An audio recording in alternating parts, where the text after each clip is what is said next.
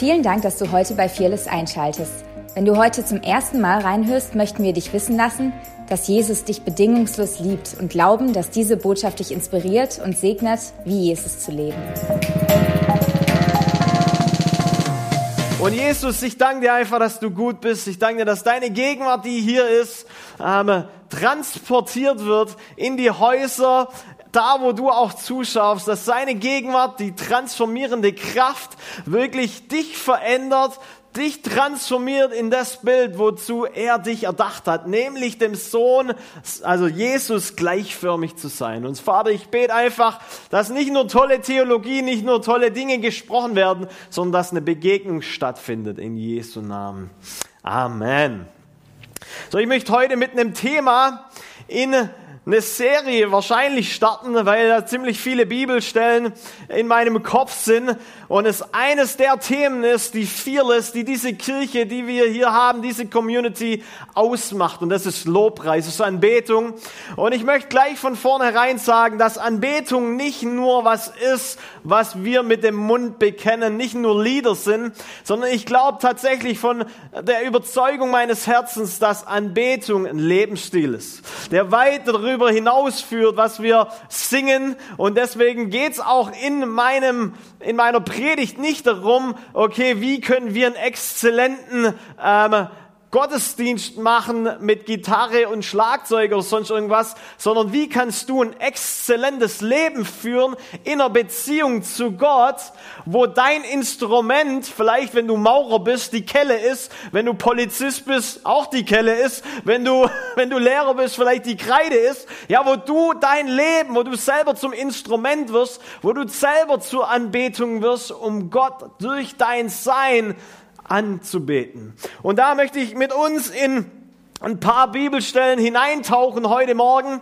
Und das allererste, was ich sagen will, ist, dass ich von meinem Herzen aus glaube, dass Anbetung ja, ähm, eine dankbare Antwort ist eines vergebenen Herzens. Ich sage es nochmal, Anbetung ist eine ist ein dankbarer Überfluss, ist eine dankbare Antwort auf das, was Jesus getan hat. Es ist eine Reaktion zuallererst mal aufgrund dessen, was er für mich getan hat. Und wenn ich das verstehe, dann weiß ich auch, dass Anbetung vielleicht gar nicht so, so, so viel in allererster Linie mit Gefühlen zu tun hat, sondern Anbetung ist zuallererst mal ein Opfer. Und da geht es nicht darum, wie ich mich fühle, weil wenn ich, wenn ich Gott auf meine Gefühle reduziere, dann habe ich einen ziemlich kleinen Gott. Und wenn ich Anbetung nur auf meine Gefühle reduziere, dann anbete ich ihn immer nur dann, wenn ich denke, dass er würdig ist, angebetet zu werden. Aber wie genial ist es, dass selbst wenn Druck auf mein Leben kommt, selbst im Umstand, wenn ich dann reagiere und nicht selbstzentriert werde, sondern ihn groß mache, ihm Dank, ein Dankopfer gebe, ihm ein Anbetungsopfer gebe, weil ich glaube, das ist das, was Gott wohlgefällig ist. Jeder kann Halleluja schreien und, und Gott anbeten, wenn es ihm gut geht. Aber ich glaube, was wir wirklich hier auf dieser Erde, wo wir hier auf dieser Erde nur die Chance haben, ist in unseren Umständen Gott anzubeten. Und das ist ein Opfer, das kostet uns was, aber ich glaube tatsächlich, dass dieses Opfer, dass das, was wir durch unser Leben hindurch tun, dass das Gott wohlgefällig ist. Und lass uns einfach da mal in diese Bibel reinschauen. Und ich bete wirklich, dass wir nicht nur tolle Theologie heute hören, nicht nur tolles Wissen hören, sondern vieles soll bekannt sein. Diese Kirche soll bekannt sein, dass Begegnungen stattfinden, dass der Himmel die Erde berührt, dass der Himmel Menschen berührt, transformiert, Leben verändert, nicht nur durch tolles Wissen, sondern durch Realität, himmlische Realitäten, durch Erfahrungen, die du mit Gott selber machst. Und das ist mein Gebet, dass du wirklich Gott erfährst, dass du Dinge lernst, weil ich wirklich glaube, dass Gott nicht nur studiert werden will, er will, dass wir ihm begegnen. So, wenn du deine Bibel dabei hast, wenn du sie aufgeschlagen hast zu Hause, was ich doch hoffe, dann schlag doch mal einfach mit mir auf Römer 12. In Römer 12, da heißt es in Vers 2, weil ihr Gottes reiche Barmherzigkeit erfahren habt, fordere ich euch auf, liebe Brüder und Schwestern, euch mit eurem ganzen Leben Gott zur Verfügung zu stellen. Wow. Seid ein lebendiges Opfer, das Gott dargebracht wird und ihm gefällt. Ihm auf diese Weise zu dienen, ist der wahre Gottesdienst und die angemessene Antwort auf seine Liebe. wow, da steckt so viel drin. Ich weiß nicht, wie es dir geht, wie du dich gerade fühlst in dieser, in dieser Season, wo wir sind. Ja, in, vielleicht auch in dieser Jahreszeit. Vielleicht ähm, freust du dich schon auf diese warmen Tage. Vielleicht ähm, geht es dir aber auch so wie meiner Tochter, die saß vorgestern im Auto und hat gesagt, wann ist eigentlich mal wieder Winter?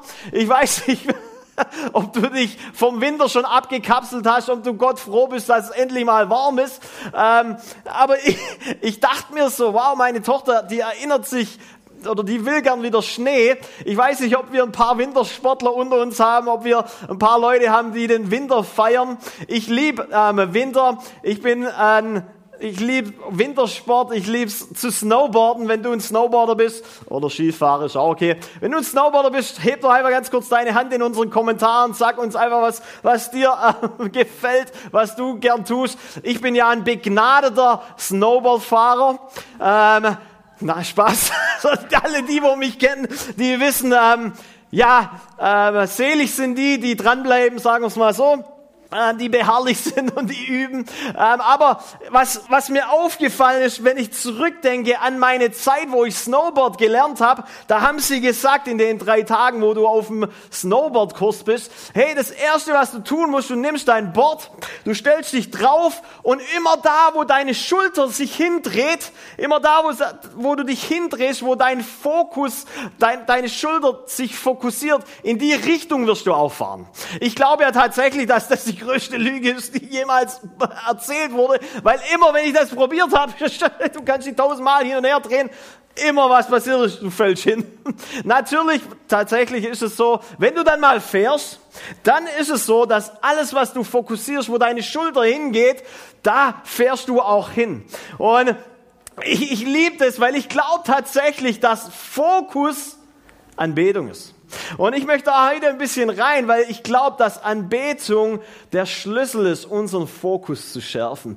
Ähm, jeder, der mich kennt, der weiß, dass ich früher mal, bevor ich Pastor werden wollte, äh, bevor Gott uns da hineingerufen hat als als Familie, der weiß, dass ich eigentlich mal zum, zur Polizei wollte. Nicht einen normalen Streifenpolizist-Job machen wollte, sondern eher in so eine Richtung ähm, Spezialeinheit. Und ich, ich liebe liebe Bücher darüber, ich liebe äh, Fernsehserien darüber. Und äh, das Krasse ist tatsächlich, wenn ich mir das angucke, da schlägt mein Herz, weil ich mal immer wieder denke, so, wie krass ist das, was der menschliche Körper tun kann, obwohl eigentlich sein Kopf schon lang sagt, Ende Gelände. Ende Gelände. Ähm, dein Körper sagt vielleicht auch schon, du kannst nicht mehr. Und äh, ich finde es, ich finde es echt krass, wie, wie du die, wie du Grenzen überwinden kannst, wie diese Jungs, ja, oder Frauen, wie die, wie diese, wie diese Leute in so einer Spezialeinheit, Marines, ja, SEK, KSK, wie sie auch alle heißen, wie diese Leute wirklich ihren Körper überwinden. Und in den Interviews hört man immer wieder das Gleiche und die sagen alle, es ist alles nur mental. Es ist alles nur, ähm, dein Körper sagt dir, es geht nicht mehr weiter, alles tut weh wir gehen gar nicht auf die Auswirkungen ein, aber das ist alles nur mental. Sag zu dir selber, du kannst noch, du kannst noch und du kannst noch.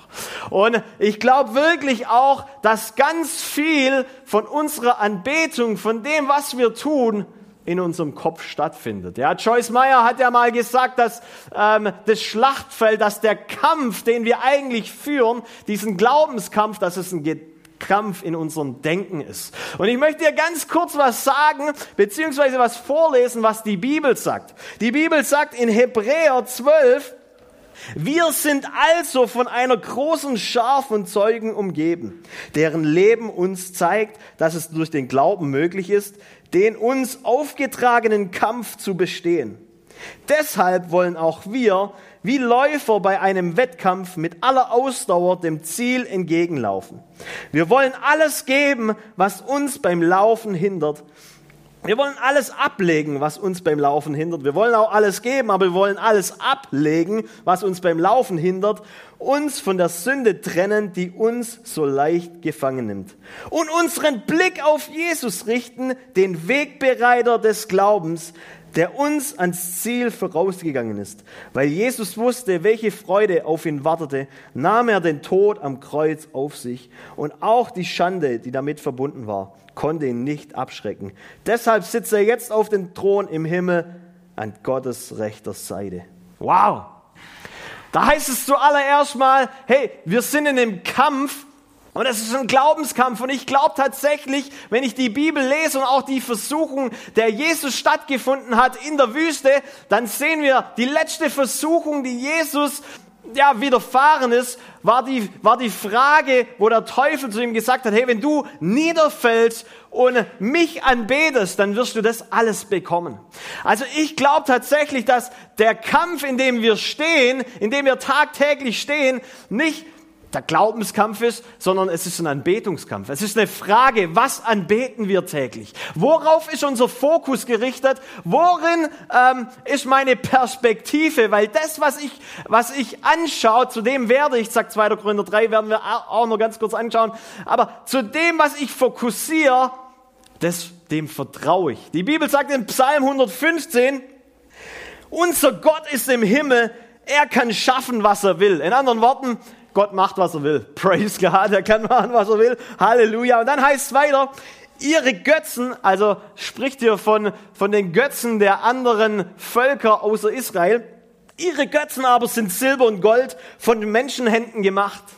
Sie haben einen Mund und reden nicht, sie haben Augen und sehen nicht. Sie haben Ohren und hören nicht, sie haben Nasen und riechen nicht. Sie haben Hände und greifen nicht, Füße haben sie und gehen nicht. Und kein Laut kommt aus ihrer Kehle. Jetzt passt auf. Die solche Götzen machen, werden ihnen gleich alle, die auf sie vertrauen.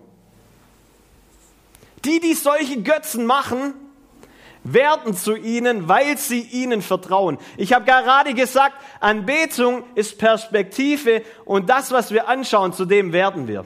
Die Bibel gibt uns hier nochmal einen anderen Hinweis. Wir werden zu dem, was wir vertrauen. In anderen Worten, Anbetung ist nicht nur Perspektive, Anbetung ist auch Vertrauen.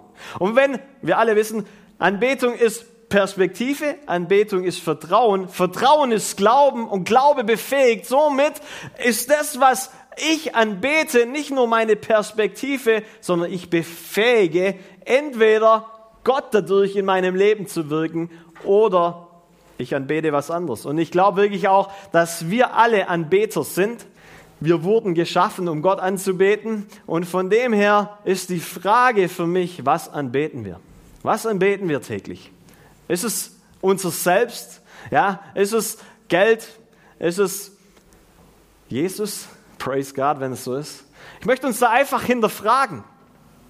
Ich möchte uns hinterfragen, hey, ist es tatsächlich so, dass Anbetung ja, dass das, was wir sind, was dieses lebendige Opfer, dieser Gottesdienst ist, Jesus geweiht ist oder geht es um uns selber? Die Bibel sagt so oft, dass wir nicht auf das Sichtbare schauen sollen, sondern auf das Unsichtbare. So oft Glaube ist verankert im Unsichtbaren, nicht im Sichtbaren. Ganz viele Leute fragen mich, hey Steve, was ist ein Glaube? Was ist ein Glaube? Warum hast du so viel Glauben? Glaube für mich bedeutet das Gegenteil, oder lass mich so sagen, das Gegenteil von Glaube ist nicht Unglaube, es ist auch nicht Zweifel. Das Gegenteil von Glaube ist, was ich anschaue. Weil das, was ich anschaue, das befähige ich. Dem vertraue ich und somit glaube ich tatsächlich auch, dass das Gegenteil von Glaube nicht Zweifel und Unglaube ist, sondern was ich anschaue. Weil wenn ich was anderes anschaue wie Gott, dann vertraue ich dem anderen und somit befähige ich es, ich glaube quasi dem. Und ich möchte unserer unser Augenmerk auf das richten, wer er ist, weil er ist so gut, er ist ein Liebhaber. Er liebt, mit uns Gemeinschaft zu, zu haben. Er hat alles gegeben. Er hat seinen Sohn das Kostbarste gegeben, damit wir jetzt Zugang haben zu ihm und ihn quasi ihn, ja, den Gott, den Schöpfer von Himmel und Erde, dass wir kühn und mutig ins Allerheiligste rennen dürfen, um ihn groß zu machen. Das wurde damals nur dem Priester erlaubt, dem hohen Priester, einmal im Jahr. Und selbst er ist mit Angst in dieses Allerheiligste reingetreten, mit einer Schnur an den Füßen, dass wenn, sie, wenn sich diese Schnur nicht mehr bewegen würde, dann wussten sie, der Priester hatte, eine, war, hatte einen Fehler, hatte seine Sünden nicht bekannt und war gestorben in diesem Heiligtum. Und du und ich, aufgrund dessen, was Jesus für uns getan hat, haben jetzt Zugang in dieses Allerheiligste, kühn und mutig hineinzutreten. Die Priester, die durften nicht mal schwitzen da drin. Das ist ein Bild für für Arbeit, für Leistung. Nicht aufgrund von unserer eigenen Leistung können wir ins Allerheiligste kommen, sondern aufgrund von seiner Leistung. Das, was er geleistet hat. In 2. Korinther 3, Vers 18, wir schauen es uns jetzt gleich mal kurz an. Da heißt es, der Herr ist der Geist. Wo aber der Geist des Herrn ist, da ist Freiheit. Das wird ganz oft benutzt für, ja, da können wir rummachen, können wir happy clappy sein. Aber im Kontext geht's da darum, dass wir frei sind, vor sein Angesicht zu treten. Weil unsere Natur verändert wurde, als Jesus für uns, als uns gestorben ist. Wir sind keine Sünder mehr. Er hat unsere Schuld bezahlt. Wir sind jetzt rein, makellos, heilig. Und aufgrund dessen dürfen wir ins Allerheiligste treten. Das war früher nur diesem, das war früher nur diesem hohen Priester, der einmal im Jahr die Aufforderung hatte, ja, das, das Privileg hatte. Der durfte da rein. Und der war aus diesem Kreis der Leviten wieder ein abgesonderter Stamm vom Volk Israel.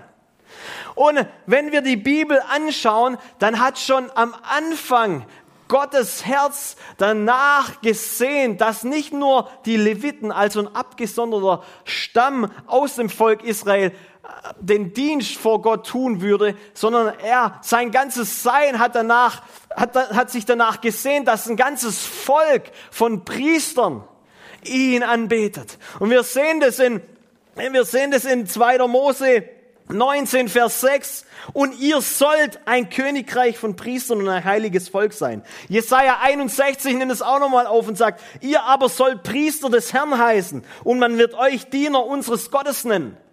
Ja, Gottes Herz war es immer schon in Beziehung mit, seinen, mit, mit seinem Volk zu sein, mit seinen Kindern zu sein. Aber ich glaube, eine der größten Tragödien, die da passiert ist, ist das Volk Gottes, als Gott auf dem Berg auftaucht in seiner Größe, in seiner Majestät, hatte Angst und wählte einen Stellvertreter. Sie wählten Mose. Ja, Gott hat gesagt, hey, wenn ihr meiner Stimme gehorcht, dann werdet ihr zu einem königlichen Priestertum, ähm, das vor mir mit, äh, mich anbetet, mich groß macht.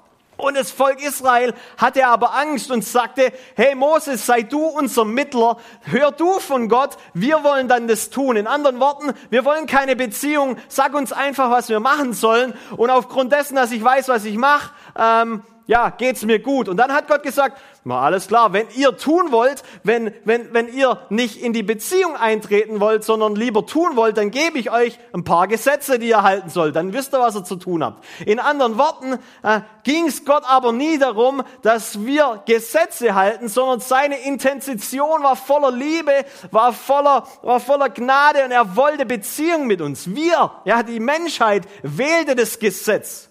Und aufgrund dessen haben wir es bekommen.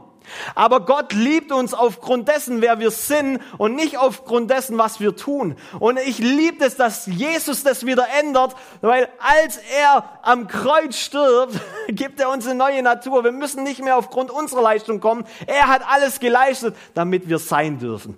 Und deswegen sagt 1. Petrus 2, ihr jedoch seid jetzt Come on. Das Alte Testament hat prophezeit, ihr sollt sein. Ihr sollt sein. Jetzt 1. Petrus 2. Jedoch seid ihr jetzt, oh come on, wir sind jetzt Könige und Priester und dürfen mit Christus herrschen an himmlische Orte, mit ihm. Oh mein Goodness, ihr merkt meine Leidenschaft. Aber wir müssen das verstehen. Da heißt es, ihr jedoch seid von Gott auserwählt. Ihr seid eine König, ein königliches Priestertum, eine heilige Nation, ein Volk, das ihm allein gehört und den Auftrag hat, seine großen Taten zu verkündigen. Die Taten dessen, der auch das aus, der euch aus der Finsternis in sein wunderbares Licht gerufen hat. Früher wart ihr nicht Gottes Volk, jetzt seid ihr Gottes Volk. Früher wusstet ihr nichts von eurem Erbarmen, jetzt hat er euch sein Erbarmen erwiesen. Come on. Wow.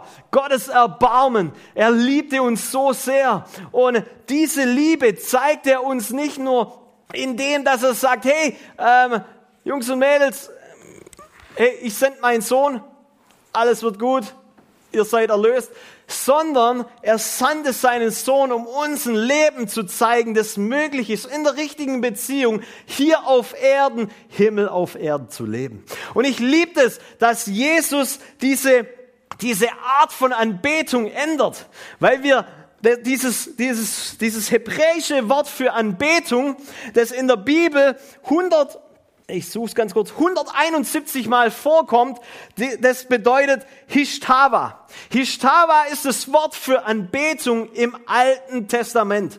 Und es kommt 171 Mal vor. Es wurde natürlich ins Griechische ähm, übersetzt, weil das Neue Testament in Griechisch ist. Und das bedeutet Proskoneo. Und das wird 124, äh, 164 Mal quasi genannt im Alten Bund. Ja, man hat das komplette dann, also den komplett, das komplette, die komplette Bibel ähm, in Griechisch übersetzt und im Alten Bund 164 Mal kommt dieses Wort auf Anbetung. Das Interessante aber ist, im Neuen Testament dieses Wort Hishtava beziehungsweise Proskuneo finden wir fast gar nicht mehr. Es hat die Bedeutung, oder es hatte die Bedeutung im Alten Bund Anbetung, dass man sich niederwirft und etwas, jemand, jemand oder etwas Respekt und Ehre zollt, weitergibt. Und jetzt im neuen Bund gibt es dieses Wort noch 26 Mal in den Evangelien, weil 26 Mal irgendjemand vor Jesus niederfällt. Und es kommt noch 21 Mal in der Offenbarung vor. Die Engel, die Ältesten, alle fallen vor Gott nieder. Aber im Aspekt von Anbetung finden wir das Wort gar nicht mehr. Ich finde es höchst interessant. Warum? Anbetung hatte im alten Bund was mit äußer, einer äußerlichen Haltung zu tun. Es ging darum, sich niederzuwerfen, um jemand Respekt und Wertschätzung zu geben. Sage ich, dass es falsch ist? Absolut nicht. Aber ich sehe hier drin eine Einladung, wo Jesus uns was anderes vorlebt. Er, er, er sagt, hey, Anbetung ist nicht nur, was du von außen nach außen tust, wo du zeigst, hey, hey, ja, oh ja, danke Jesus, hin und her. Anbetung ist, was dein Herz tut, wo dein Herz hinschaut, was du anvisierst, was du fokussierst, was du, was deine Perspektive ist. Es ist ein Überfluss von, von meiner Reaktion auf das Kreuz hin, wo ich ihn sehe und wo ich dieses Erbarmen auf mich nehme. Und das wird uns, uns bewusst in diesem bekannten, in dieser be bekannten Geschichte, als Jesus dieser Frau am Brunnen begegnet. Und ich lese das auch ganz kurz vor. In Johannes 4, Vers 23, da heißt es, aber es kommt die Stunde und ist jetzt schon hier, dass die wahren Anbeter den Vater anbeten werden im Geist und in der Wahrheit, denn auch der Vater will solche Anbeter haben. Gott ist Geist und die ihn anbeten, die müssen ihm im Geist anbeten und in der Wahrheit anbeten. Jesus sagt hier nicht, heb deine Hände so hoch du kannst, wirf dich nieder, mach mehr Shandarabasanda oder sonst irgendwas. Jesus sagt, der Vater sucht nicht nach Anbetung. Im Himmel gibt es genügend Anbetung. Hammer Worshipper. Der Vater sucht nicht nach Anbetung, Er sucht nach Anbetern. Und dann erklärt er uns, was die Anbeter machen. In Geist und in der Wahrheit anbeten sie. Im Geist bedeutet für mich, es gibt da tausende Auslegungen, aber in, im Geist bedeutet für mich einfach zu wissen, ich bin nicht mehr der Dirigent von meinem Leben. Und wenn ich realisiere, dass ich nicht mehr der Dirigent von meinem Leben bin, sondern der Heilige Geist, dann kann ich auch anbeten, wenn es mir nicht gerade reinpasst. Weil ganz ehrlich, Leute, Druck wird es immer geben. Druck wird es immer geben auf uns, gibt, wird immer Herausforderungen geben. Herausforderungen für den Christen ist eine Verheißung. Aber wie wir in diesen Drucksituationen umgehen, mit diesen Drucksituationen, was unsere Perspektive in diesen Drucksituationen ist, das zeigt sich, worauf wir gegründet sind. Was unser Fundament ist. Und ich glaube wirklich, dass Anbetung unserem Druck in unserem Leben eine Aufgabenbeschreibung gibt. come on. Wenn wir lernen, in Drucksituationen Gott zu anbeten, hey, come on, wow. Was für ein Opfer. Wie genial ist es? Und ich liebe es, dass Jesus da sagt, hey, es kommt die Stunde, die ist jetzt schon da. Der Vater sucht nicht mehr nach Anbeter, Anbetung, sondern er sucht nach Anbetern. Es geht nicht mehr um einen Ort, wo alle hinpilgern müssen. Es ist unabhängig vom, von dem Ort. Gott sucht Menschen, denen ihr Herz richtig positioniert ist die im Geist, die quasi die Herrschaft abgeben, die sie Jesus abgeben und dann in der Wahrheit, das Wort heißt da nothing hidden, nichts versteckt mehr, komplett nackt. Ja, Gott weiß natürlich alles und er hat auch Röntgenblick wahrscheinlich und sonst irgendwas. Vor ihm können wir nichts verstecken. Ja, Adam, wo warst du? Wo bist du? Ja, natürlich, ich verstehe das. Aber in einer Beziehung, halten wir nichts mehr zurück. Wir legen uns selbst nieder. Und vielleicht kennst du auch diese bekannten Worte äh, aus Psalm 100. Ich möchte da gleich noch mit uns reingehen, wo es heißt, dass wir mit Dank und mit Lobpreis vor ihn kommen. Dank und Lobpreis sind zwei Entscheidungen, die wir treffen. Wir danken nicht aufgrund dessen, worum wir, wie wir uns fühlen. Wir können das und ein Lobopfer geben, ist auch eine Entscheidung, die ich treffen kann. Und dann heißt es, dass wir in das Allerheiligste oder dass wir äh, dann mit Anbetung vor ihm kommen. Ich möchte da gleich nochmal reingehen. Aber ich glaube wirklich, diese zwei, Lob und Anbetung, das sind zwei Entscheidungen. Anbetung ist dann nachher, wenn du das Opfer wirst. Aufgrund dessen, dass Jesus hier die, die, diese Herzenshaltung von, oder dass Jesus einen Beter sucht und quasi so diese Herzenshaltung, nicht mehr das Äußerliche sucht, sondern Leute sucht, die das Herz haben, sagt er auch mit, in anderen Worten das, was ich am Anfang in Römer 12 vorgelesen habe. Unser Leben soll ein Gottesdienst, unser Leben soll ein lebendiges Opfer sein. In anderen Worten, wenn ich das verstehe, dann kommt Exzellenz in mein Leben, weil mein Leben dann nicht mehr oder das, was ich tue, nicht mehr auf, auf das ausgerichtet ist, was ich oder was ich gern machen will, sondern ich fange auf einmal an, Dinge für Gott zu tun. Und wenn ich sie für Gott tue, dann gibt's nicht mehr nach mir die Sinnflut. Da gibt's die Einstellung nicht mehr, sondern ich fange an, exzellent zu leben.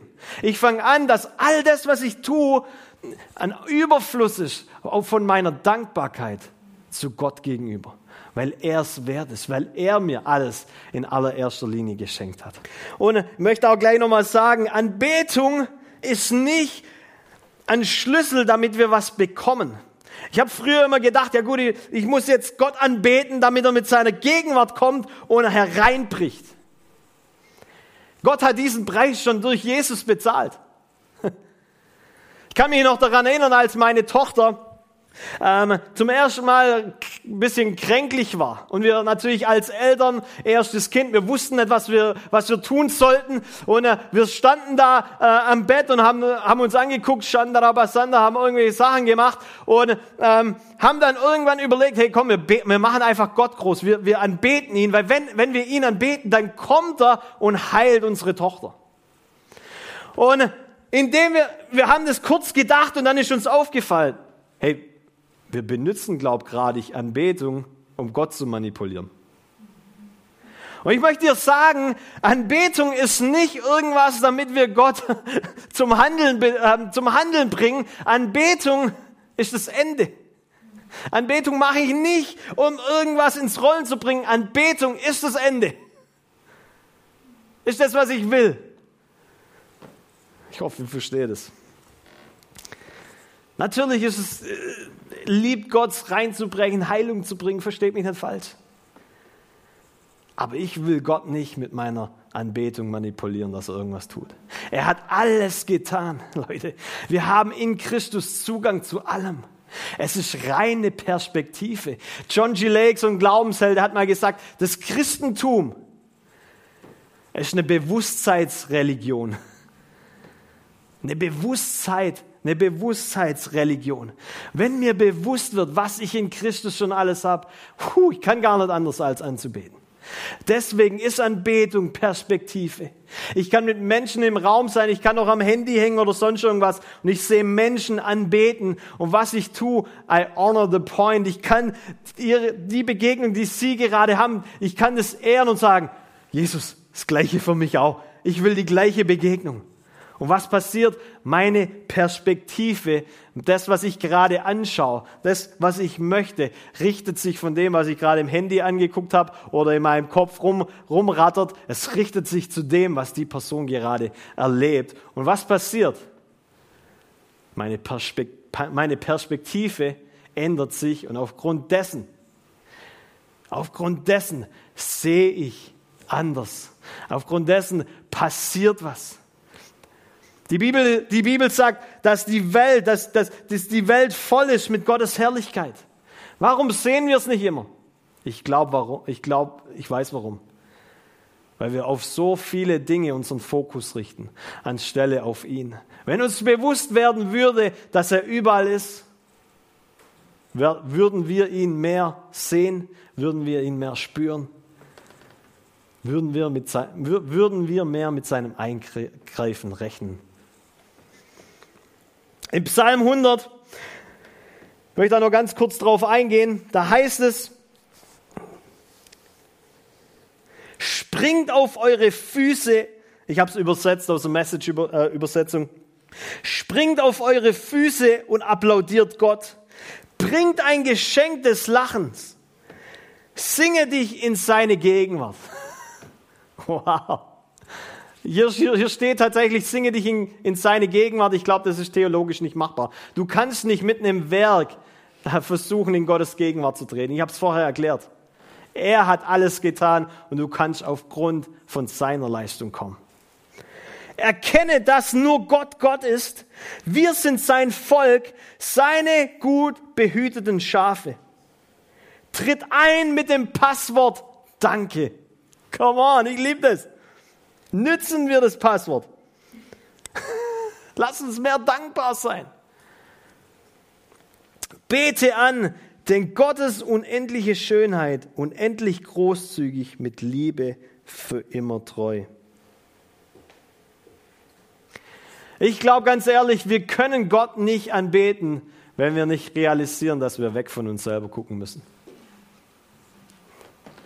Wir müssen lernen, von uns wegzuschauen und uns als lebendiges Opfer bringen. Praise God, es geht nicht mehr um ein Todesopfer. Ja, wir sind in Christus gestorben, aber wir sind nicht zum Tode hingestorben, sondern zum Leben. Und deswegen geht es um ein lebendiges Opfer, das wir jeden Tag bringen können, bringen sollen, bringen dürfen. Ja, es kostet uns vielleicht da und hier und sonst irgendwas was, aber Leute, was für eine geniale Möglichkeit, hier in diesen 100 Jahren, die uns vielleicht auf der Erde sind, bleiben, Gott so ein Opfer zu geben. Im Psalm 103, da heißt es, er weihte Mose in seine Pläne ein und ließ die Israeliten seine gewaltigen Taten erleben. Ich möchte es nochmal ganz kurz vorlesen. Da heißt es, er weihte Mose in seine Pläne ein und ließ die Israeliten seine gewaltigen Taten erleben. Wenn das hier meine Bibel, wenn das hier die Taten Gottes sind, dann kann ich da, wenn Gott, wenn Gott hereinbricht, dann kann ich dankbar sein. Oder soll ich dankbar sogar sein? Ich will dankbar sein für das, was er tut. Aber das ist ein guter Start. Im Ende geht es aber um ihn. Ich will nicht da bleiben, ihm nur Dank zu geben, sondern es ist wie wenn da eine Schnur ähm, zu ihm selber hin attached, ja, ähm, zu ihm selber hin fest ist. Und wenn ich seine Taten erlebe, wenn ich erlebe, dass er ähm, ja hereinbricht, wenn er diese Dinge tut, diese Verheißungen erfüllt, Lass mich vielleicht sagen, selbst wenn er es nicht tut, wir haben so viel Grund, dankbar zu sein aufgrund dessen, was Jesus für uns getan hat. Aber das ist nicht unser Endziel, nur dankbar zu sein. Unser Endziel ist, dieser Linie, dieser Schnur nachzugehen, um ihn zu sehen, um in diese Beziehung mit ihm, einzutreten, die er für dich und für mich erkauft hat durch sein kostbares Blut. Du wurdest erschaffen, Gott anzubeten, ihn groß zu machen.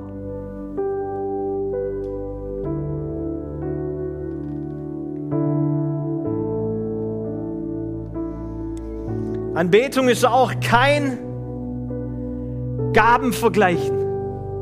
Es geht nicht darum, oh, ich kann das besser, der kann das besser, jenes besser. Anbetung ist wie wenn wir ein Segel hissen auf diesem Boot, auf diesem Schiff, das sich Gemeinde nennt, nicht was?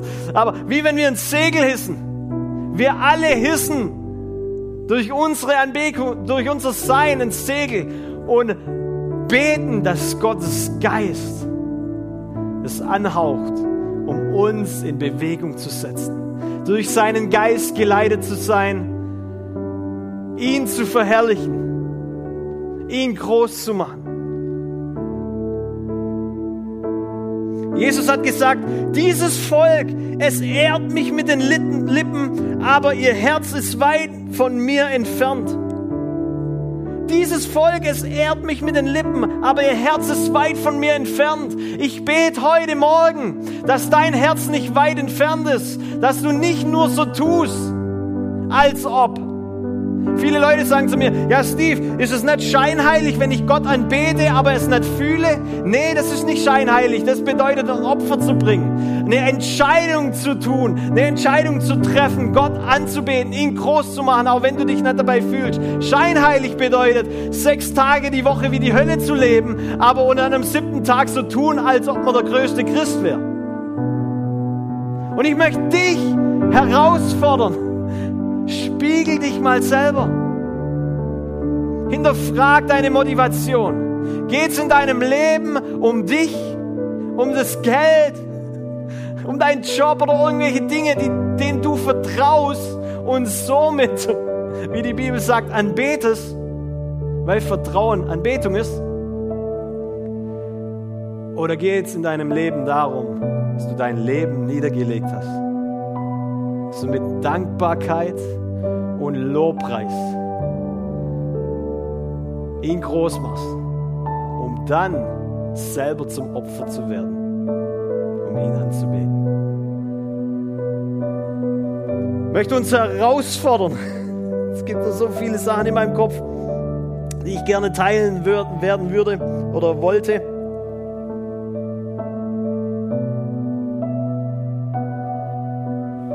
Lass mich mit dem enden. In Hesekiel 44, da wird, da wird von was beschrieben, von diesem levitischen Stamm, von den Priestern, wird beschrieben, dass sie in, eine, in, einer Phase waren, die sehr herausfordernd war. Und viele von diesen levitischen Priestern entschieden sich, ihre eigene Wege zu gehen. Ein kleiner Teil von diesen Priestern entschied sich, trotz Umstände Gott treu zu sein. Ich möchte ja ganz kurz noch zum Schluss das vorlesen.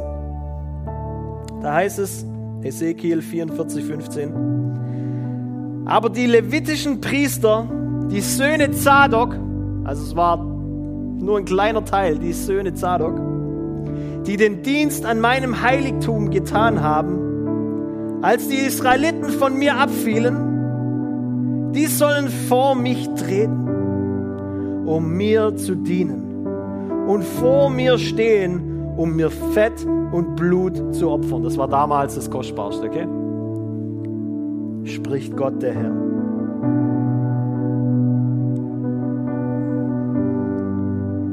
In Vers 14 lesen wir, dass Gott den anderen, äh, den anderen Leviten, den anderen Teil dieser ausgesonderten Gruppe zwar erlaubte, am Haus Gottes zu arbeiten, aber nicht vor ihn zu treten, vor sein Angesicht. Und ich möchte uns heute Morgen fragen, arbeitest du nur am Haus Gottes oder trittst du vor sein Angesicht?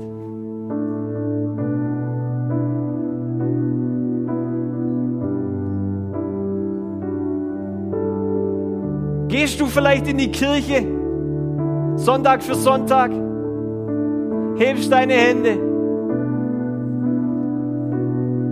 Wow, du, du, vielleicht bist du sogar engagiert im Worship-Team. Oder sonst irgendwo. Du arbeitest an seinem Haus.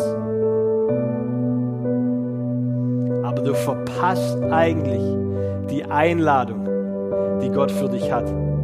Nicht nur an seinem Haus zu arbeiten sondern vor ihn zu kommen, Angesicht zu Angesicht und transformiert zu werden in sein Bild. Ich liebe es, dass Jesus von Äußerlichkeiten zu dem geht, worauf unser Herz gerichtet ist. Und das neue testamentliche Wort für Anbetung ist gepaart mit diesem Wort für Kuss. Gott ist ein Liebhaber und er sucht nicht nach Anbetung, er sucht nach Anbetern. Er sucht nach Menschen, die sein Herz zu ihm gerichtet haben, in diese Beziehung, in diese innige Beziehung eintreten wollen, um sich mit denen zu küssen. wow! möchte diese Chance geben, diese Einladung wahrzunehmen. Jeder von uns, so wie das Wort sagt, ist ein Priester, König. Wir wollen keine Priester und Könige sein, die nur an Gottes Haus arbeiten. Oder die scheinheilig irgendwie, ähm, ja, wie die, wie die Welt, wie die Hölle leben. Sechs Tage die Woche. Und am siebten dann zu tun, als ob. Wir wollen dieses lebendige Opfer sein. Ich sage das zu uns als Fearless Community. Wir wollen diese, dieses lebendige Opfer sein. Weil ich glaube, wenn wir zu diesem Opfer werden, dann kann der Himmel nicht anders, als hereinzubrechen. Er liebt es, da zu sein, wo seine Liebhaber sind. Lass uns doch die Liebhaber des Vaters, des Papa Gott sein.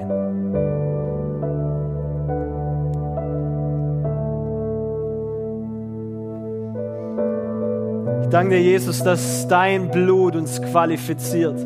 Jeden einzelnen von uns. Ich danke dir, Jesus, dass wir mutig und kühn hinzutreten dürfen in das Allerheiligste. Danke dir, Jesus, dass es nicht mehr darum geht, wie wir äußerlich dich groß machen, sondern auf was unser Blick gerichtet ist. So wie es 2. Korinther 3 sagt, das, was wir anschauen, zu dem werden wir. 1. Johannes sagt auch nochmal, wenn wir dich erkennen, wie du wirklich bist, dann werden wir zu dem, wer du bist. In anderen Worten, wenn wir dich erkennen, so wie du bist, erkennen wir uns selber. Und Jesus, an deine Füße zu sein, dieses Parfüm der Anbetung zu zerbrechen, dieses Kostbarste, das diese Frau hatte, Maria, das diese Frau hatte, herzugeben an deine Füße, damit alles nachher danach duftete. Ich bete, dass unser Leben so ist, dass wir unser Leben, dass wir so toll, für so toll halten, dass auch so toll ist, aber dass wir es niederlegen und dass dieser Wohlgeruch unsere Familie, unsere Häuser, unsere Umgebung, unsere, unsere Region, unsere Stadt einhüllt. Und dass die Leute sagen, aufgrund dessen, wie wir riechen, die müssen mit Jesus abhängen. Und ich möchte dich einladen, wenn du dich selber erkennst, dass du jemand bist, der in Anführungen ein scheinheiliges Leben führt. Oder vielleicht Jesus noch nicht mal kennst, aber du möchtest in diese Vertrautheit, in diese innige Beziehung mit ihm als Papa eintreten.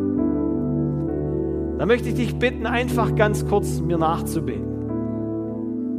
Leg doch deine Hand, deine Hand auf dein Herz.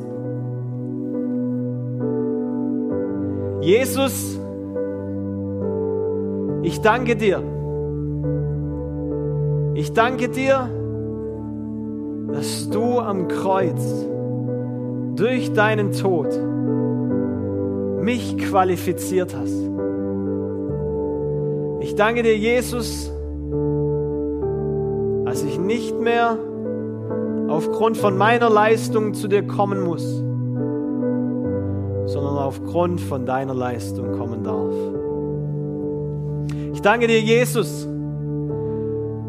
dass durch dein Blut meine Sünde abgewaschen wurde. Ich bin nun rein, heilig, makellos. Und als dieser Sohn oder Tochter darf ich nun vor dein Angesicht treten. Nicht mehr nur einmal im Jahr, sondern jeden Tag 24-7 in Jesu Namen. Ich möchte dir einfach die Möglichkeit geben, hey, wenn du merkst, hey, dein Leben widerspiegelt was anderes, setz deinen Fokus wieder neu. Justier das, was du anschaust. Schau wieder auf Jesus. Richte deinen Fokus aus. Nochmal, das, was wir anschauen, zu dem werden wir. Unsere Perspektive gibt unserem Leben Fokus. Unsere Perspektive gibt unserem Leben Richtung. Lass Jesus deine Richtung bestimmen. Möchte ich einladen, hey, wenn, wenn, du noch, wenn du Heilung brauchst, schreib uns in die Kommentare. Wir würden es lieben, für dich zu beten. Wir es lieben, für dich zu beten, wenn du ein Anliegen hast. Aber lass uns in diese Beziehung, lass uns diese Einladung vom Vater annehmen, weil er alles getan hat, damit ne, nicht mehr eine ganze Nation nur, sondern die ganze Welt vor ihn treten darf. Durch seinen Sohn Jesus Christus. So, hey, ich möchte dich ermutigen, nimm diese Einladung an. Sonst wünsche ich euch einen schönen Muttertag. Ehrt eure Mütter, gebt ihnen einen Kuss. Genial, dass du eingeschaltet hast. Jesus liebt euch. Ciao. Danke fürs Reinhören. Wir glauben, dass der Heilige Geist durch seine Liebe, Kraft und Wahrheit Veränderung bringt und dich zurüstet, diese Begegnung in dein Umfeld hinauszutragen. Sei gesegnet.